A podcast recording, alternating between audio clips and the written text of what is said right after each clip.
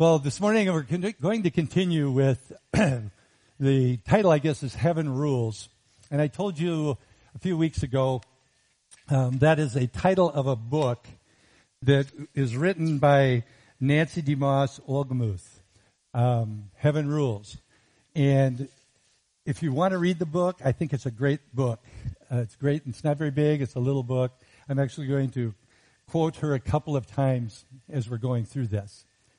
And she wrote this book primarily during the whole season of COVID, when all things were even maybe crazier than they are now. I don't know for sure. So this morning's message is titled The One True King. The One True King. And it's, it's more of a continuation of last week's message than it is an entirely new message. You remember last week I started out by asking some questions such as what is going on in this world we live in? How long is it going to be this chaotic? Who's going to fix it? And some of us are so deceived that we think if we elect the right president or governor or get the right Supreme Court justices, everything's going to get better. You're deceived. I don't care which political party you support, what candidates you support. This is a heart issue in a nation that has abandoned God in so many ways. And what we need is a spiritual awakening and a revival in this land. There are problems that only God can solve. And my encouragement is He can. He can solve any problem. And we're going to look at some of those things this morning that I hope encourages.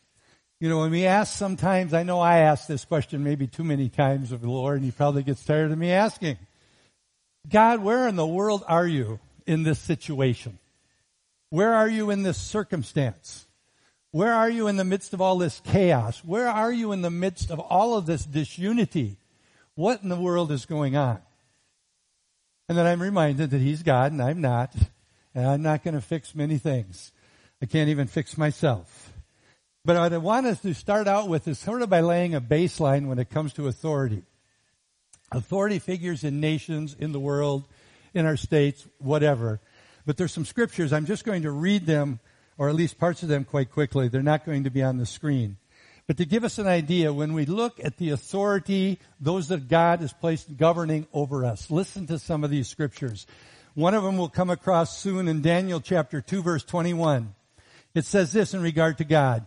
He changes times and he changes seasons.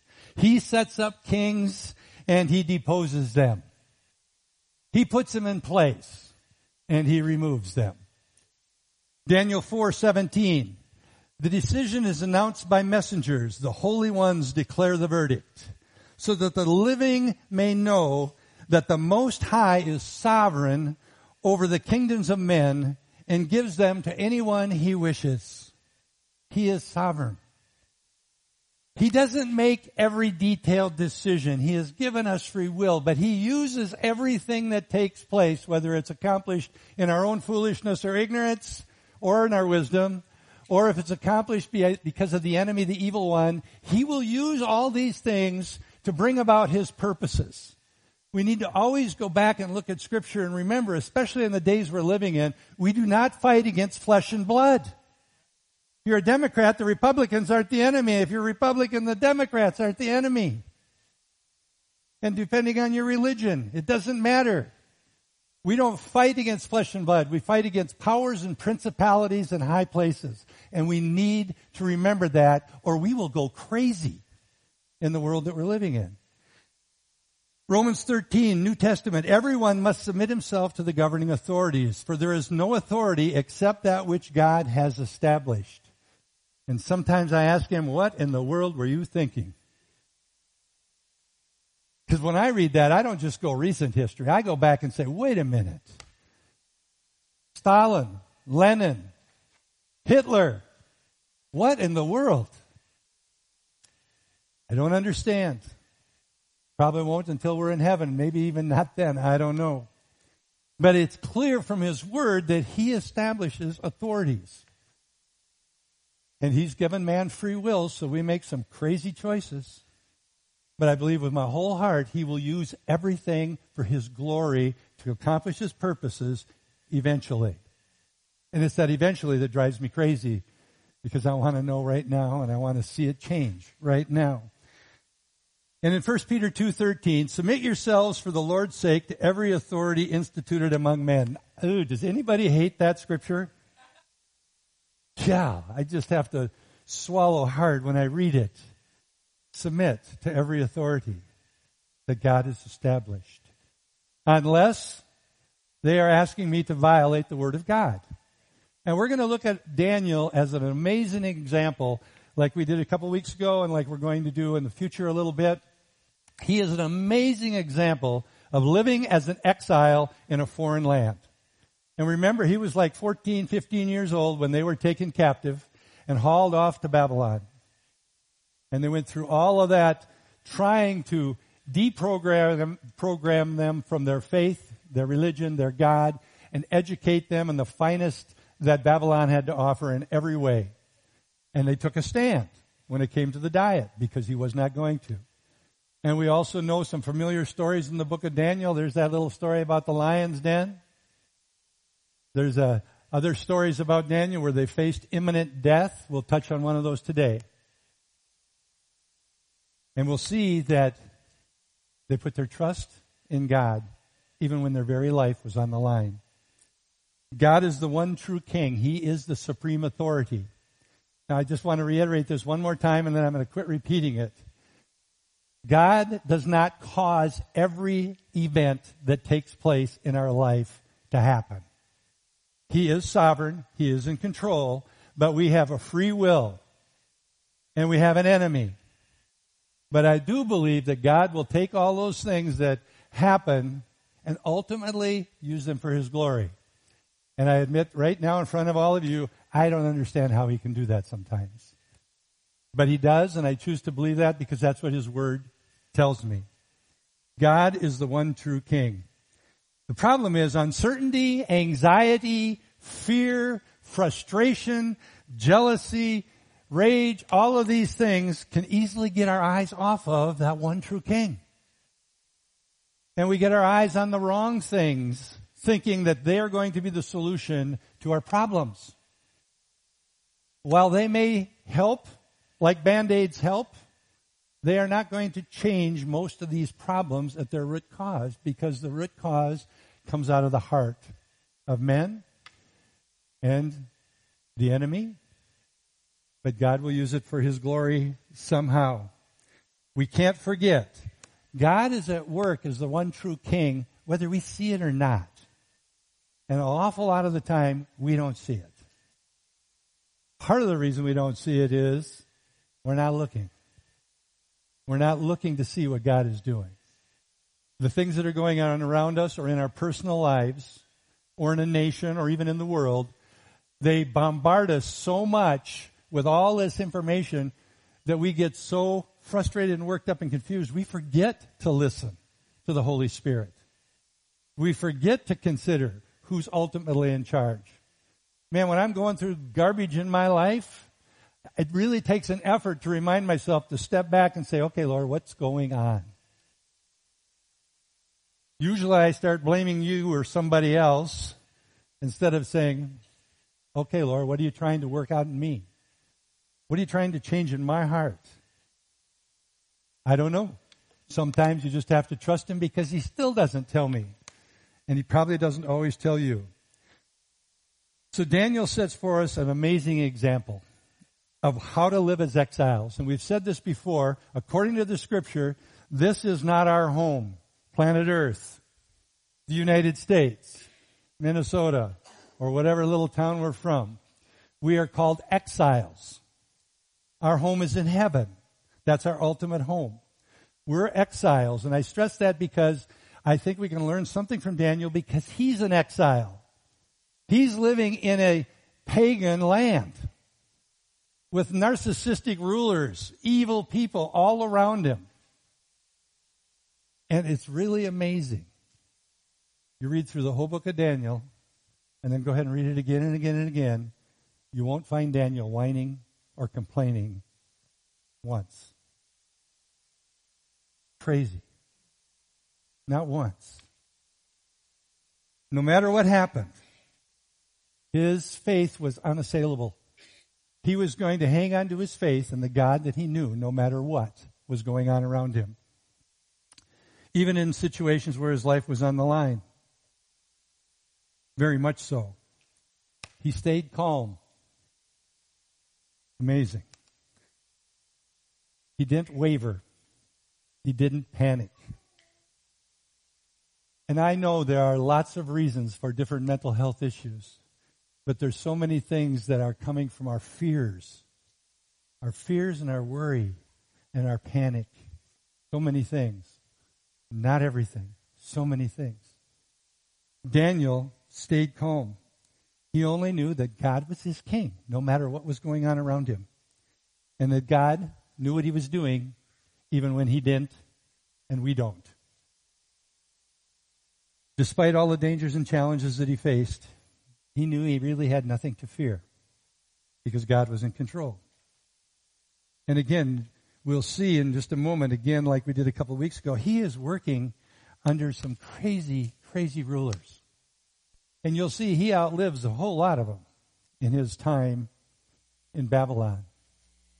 And each one was pretty much crazy, narcissistic, and evil, egocentric nuts.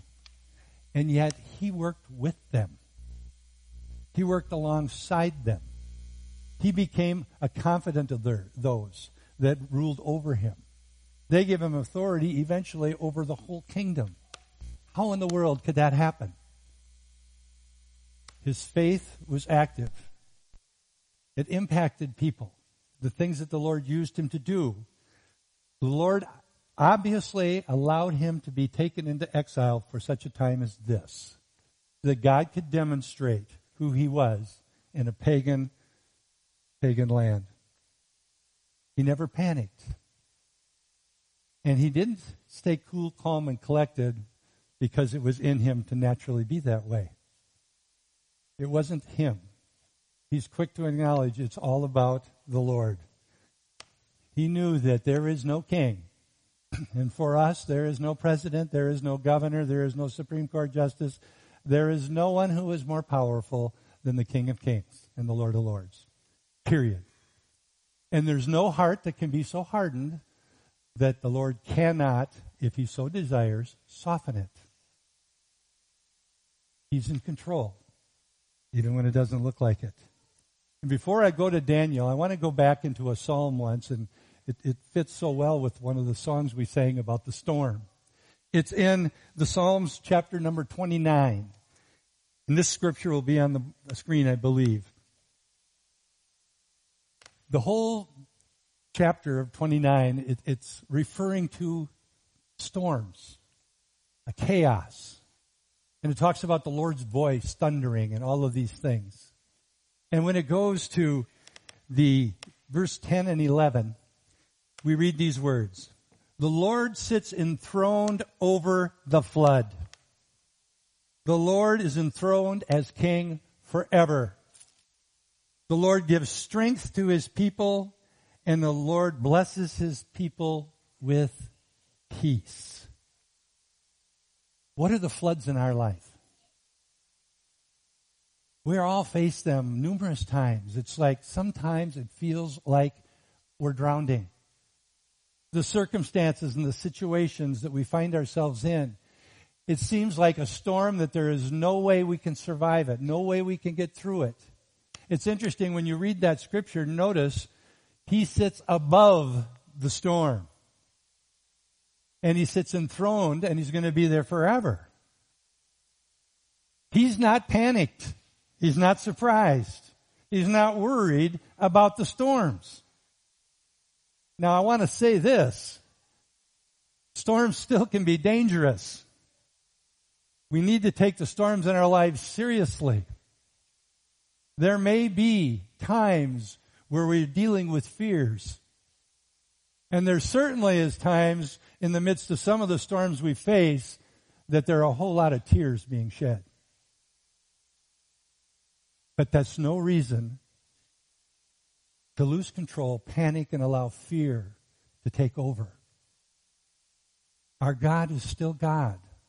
Even when it looks like our little world and oftentimes our little kingdom is falling apart He is still God, and we're not. And notice the promise that's in that verse. Not that only He sits above the storms, He knows what's going on. It says He gives us strength, and He blesses us with peace. Boy, sometimes in those storms of life, I don't know about you guys, but sometimes I feel totally weak and helpless.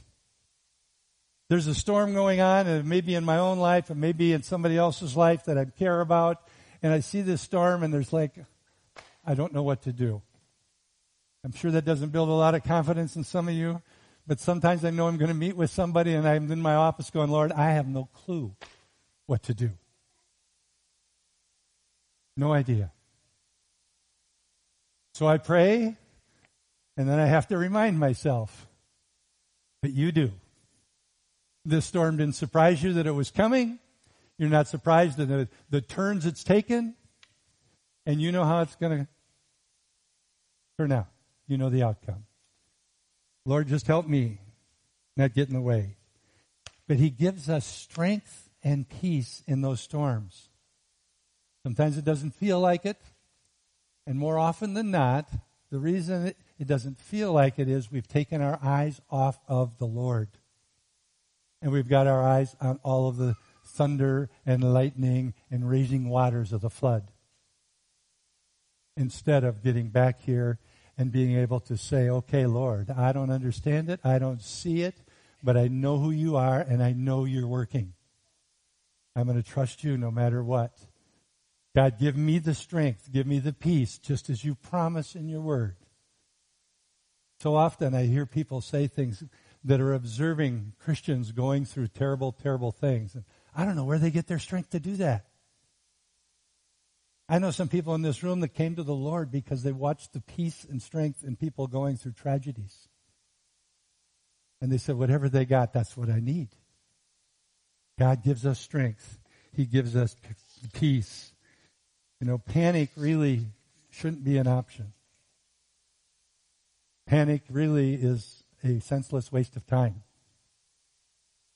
We need to get our eyes back on the Lord. Back to Daniel.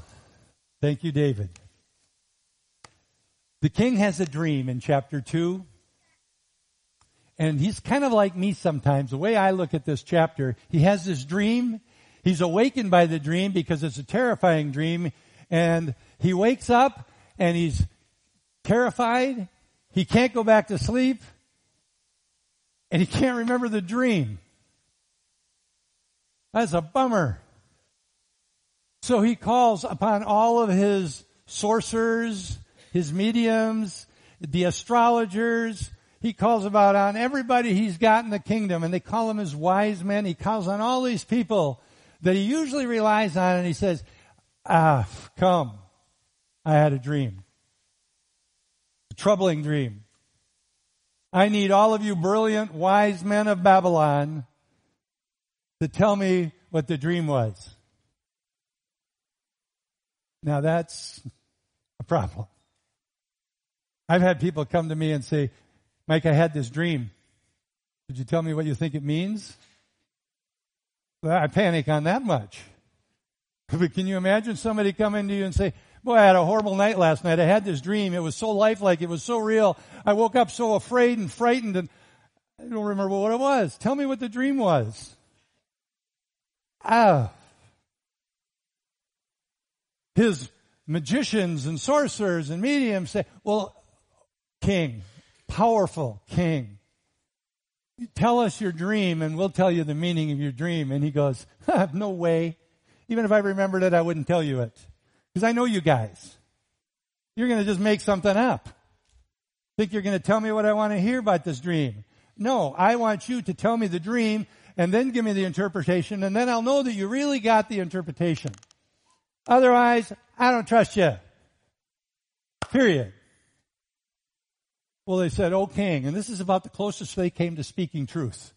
O king, O king, there is no one who's walking on planet earth that could give you the interpretation of that dream. It would have to be one of the gods who don't inhabit and walk with human flesh. Well, they were sort of right. Wasn't gods, it was one God, but they didn't get that yet. And the king blew a gasket. He was so angry, so enraged. He said, he gave an edict to his chief bodyguard, or that same word translated bodyguard can be translated executioner. He gave this word to his chief bodyguard, Arioch. He says, go and kill every wise man in all of Babylon. Oh goodness. The problem here is, well, there's a number of them. But one of the big problems is this. Daniel and his buddies Shadrach, Meshach, and Abednego are considered part of the wise men of Babylon. And they are under the same death sentence as all of these nutty magicians and sorcerers and astrologers. They're doomed to death. And then it tells us that, well, I'm adding just a little bit here and there. Arioch goes and knocks on his door. Now, I don't know if he really had a door, but he's in his room, so I'm going to assume he had a door. Er, there's a knock on his door, and Daniel, Daniel says, okay, come on in. Who is it? And it's the chief executioner, the chief of the bodyguards, Arioch, and he says, we got a problem. I'm here to kill you. Now, how many of you would just stay cool, calm, and collected? Because this guy has the authority and the weaponry, and he's evil enough, he'd be glad to kill you. Whatever it takes to keep the king happy and protect his position of power. But that's not how Daniel responds. We don't see fear and anxiety. As a matter of fact, Daniel responds and he uses these words with discernment and discretion. No panic. Part of me is like, Daniel, are you crazy? He's going to kill you. That's why he's here. And when he's done with you, he's going to go get your friends. There's going to be a bloodbath in Babylon. And he responds with discernment and discretion. What did he discern? I don't know for sure, but I know the very least that he discerned was this was not from his God. This was from a narcissistic, evil, enraged King Nebuchadnezzar, not his God.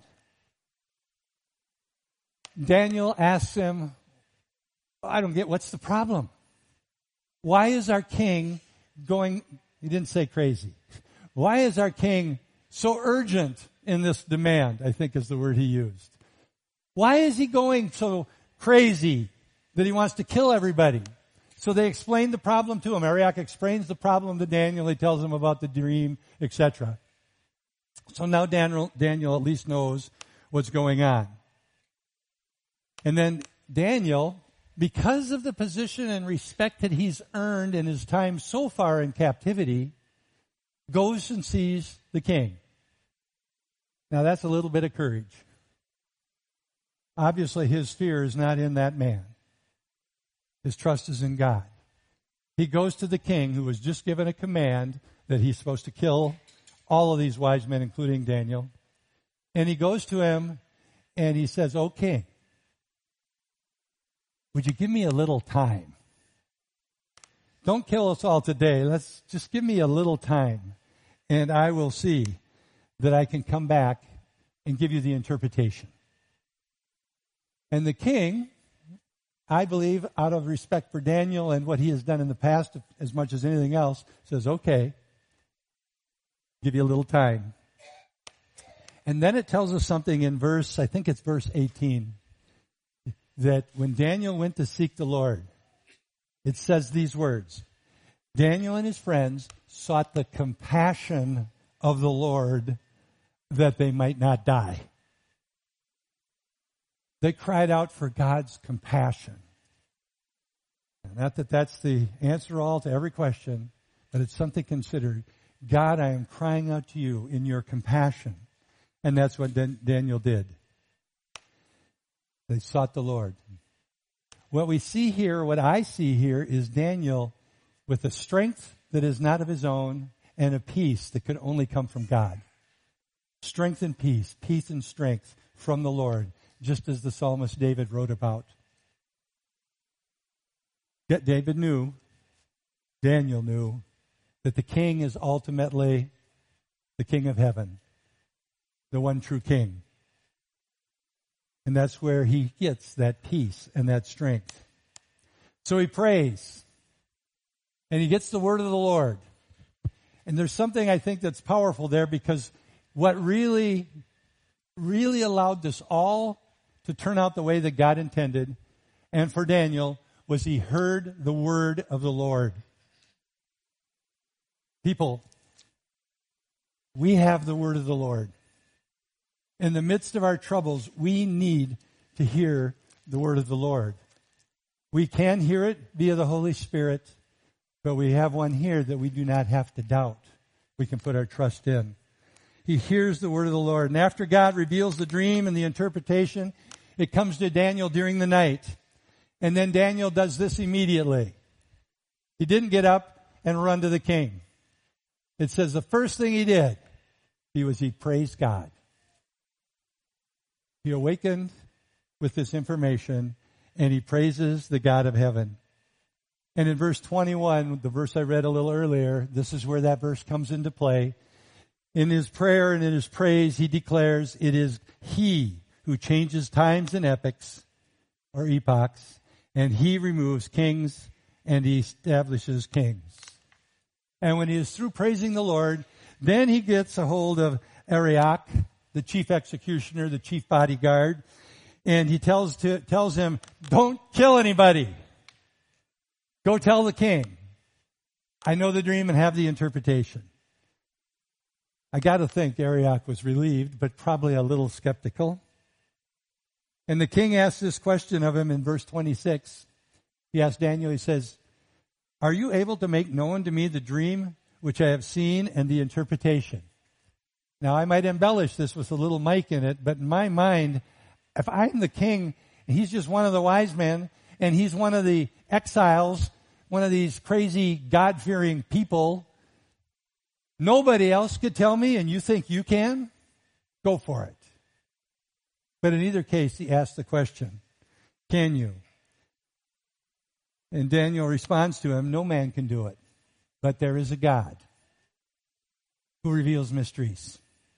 There is a God in heaven who reveals all of these mysteries. And then he makes a point of telling him immediately, King, this has nothing to do with me. What I'm going to tell you has nothing to do with me doesn't have anything to do with my wisdom, my education, my intellect, none of that. Has nothing to do with me whatsoever. It is the God in heaven. He is telling you these things that I'm going to tell you so that you may understand the thoughts of your mind. In other words, He's going to tell you these things from your dream so you can have some peace in that mind of yours. And you'll know and understand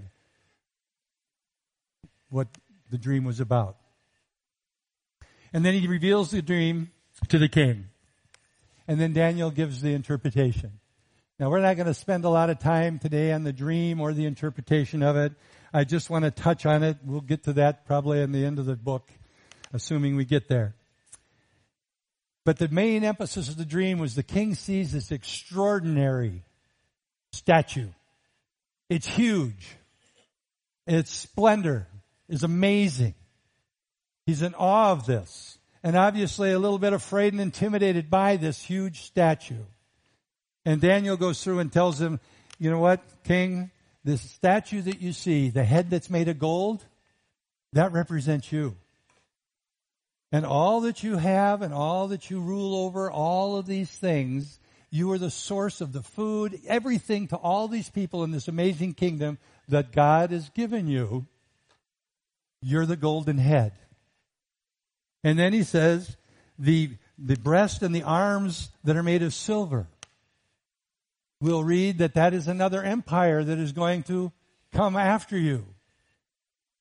We know it now looking back in history. The Medo-Persian Empire came and destroyed the Babylonian Empire. And then he says the belly and the thighs, they're made of bronze. This is another empire that's coming and they're going to overtake overrun the Medo-Persian Empire, and we know now, again, going back in history, it's the Greek Empire. Alexander the Great and all of their conquests that took place. And then the legs of iron and the feet that were partly iron and partly clay is the Roman Empire.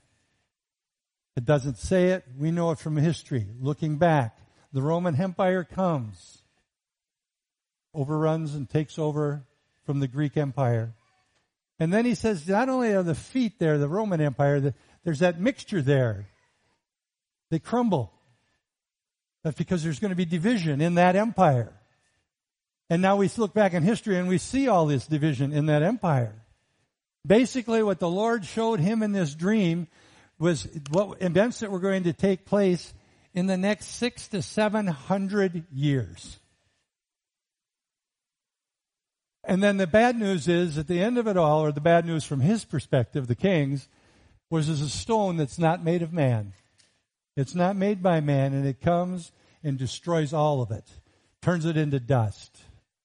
And he says, the God of heaven is going to set up his kingdom. And it's going to be an eternal kingdom. Not one created by man or ruled by man, but by the God of heaven, the one true king. And God has made known this to you, O king, that you will know in advance what's going to take place. It didn't help him much because of the mistakes he continued to make. But for us, it should give us an overwhelming confidence in God, who predicted over 600, almost 700 years of history. And we're at that place right now where we are waiting for Jesus to come and set up that eternal kingdom here on earth. God's plans and purposes being carried out in the midst of being in exile. And by God was using a man who submitted to the authorities that were over him unless they were asking him to deny his faith in some way. And we'll see that happen. God, his God, the one true God. What impact did it have on Nebuchadnezzar? Well, it tells us in verse 46 of chapter 2. Nebuchadnezzar really does all he knows to do. He is a pagan evil ruler. But he gets told all of this. He tells him his dream, tells him the interpretation of his dream, and then it says this, he fell on his face and did homage to Daniel and his God, saying, surely your God is a God of gods and Lord of kings and a revealer of mysteries, since you have been able to reveal this mystery.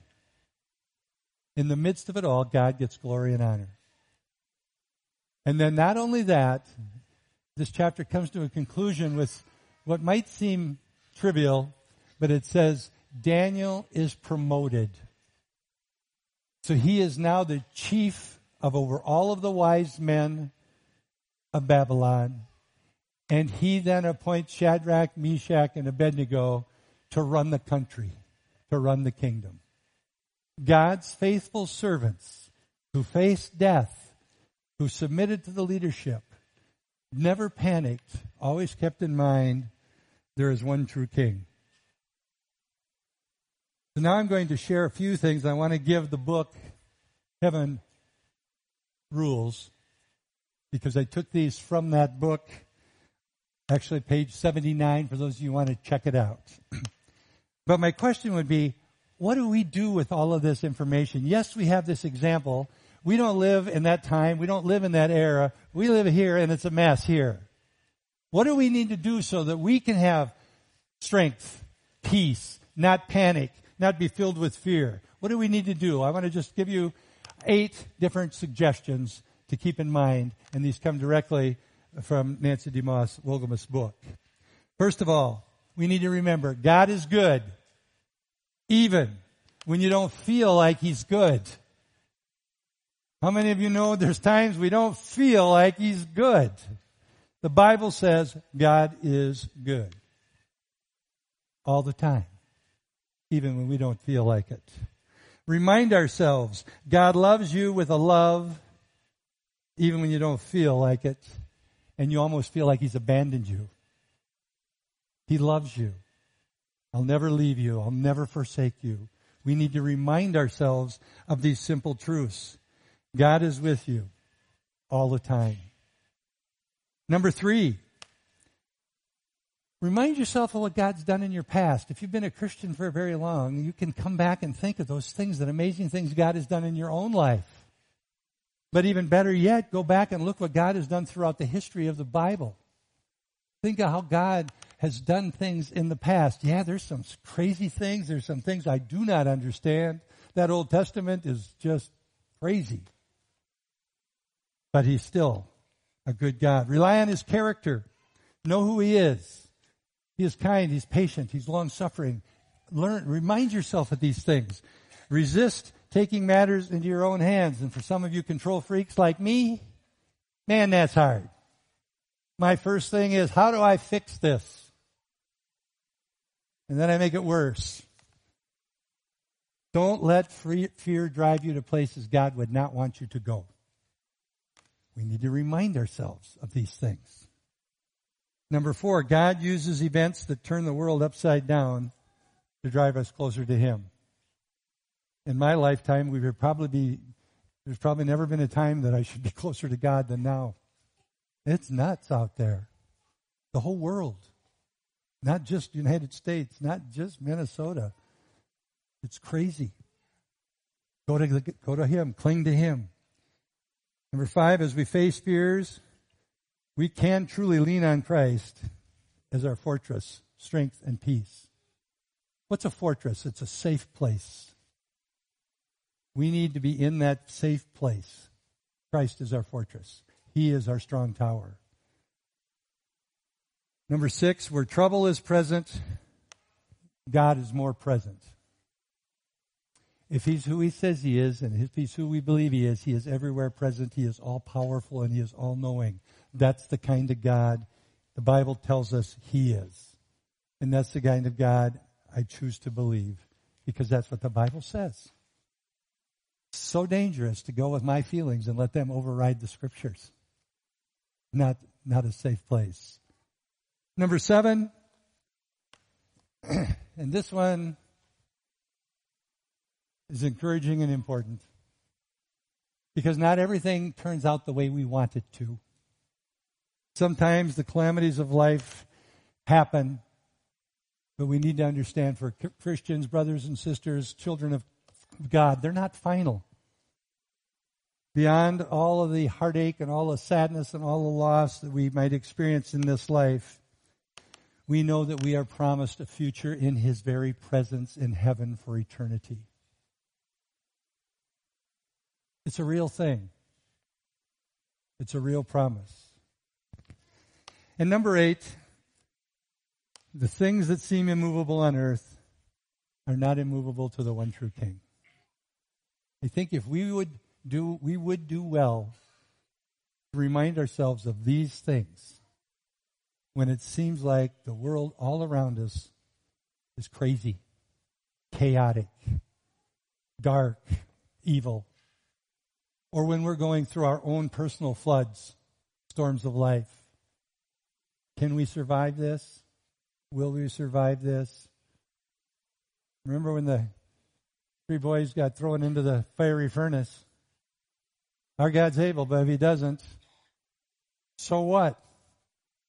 I'm going to heaven. We don't want to be fatalistic. We need to realize those storms are serious and there's danger in them. But we need to not panic and let fear overtake us. Let's close in prayer. Heavenly Father, you're the only one here who knows all the storms that we're all going through. And there's such peace in knowing and having a confidence that you are aware, that you're a good God, that you love us, that you're never taken off guard. You don't panic. We shouldn't. And God, you are not a God who gives fear. Fear that controls. Fear that brings us to that dark place. Lord, I pray that we would be continually encouraged by your word. Holy Spirit, we invite you, implore you, beg you to strengthen us, teach us, encourage us, comfort us as we go through those storms of life. Lord, we pray that no matter what we do, no matter what we go through, God, you receive glory and honor. Help us to be by your Spirit a little more like Daniel. Be continually reminded that you are the one true King. All else will fail. All else will burn one day. You will remain. Father, as we go our separate ways today, I pray you would go before us, watch over us, provide those opportunities to share the love of Christ, keep us safe. We ask all these things in Jesus' name. Amen.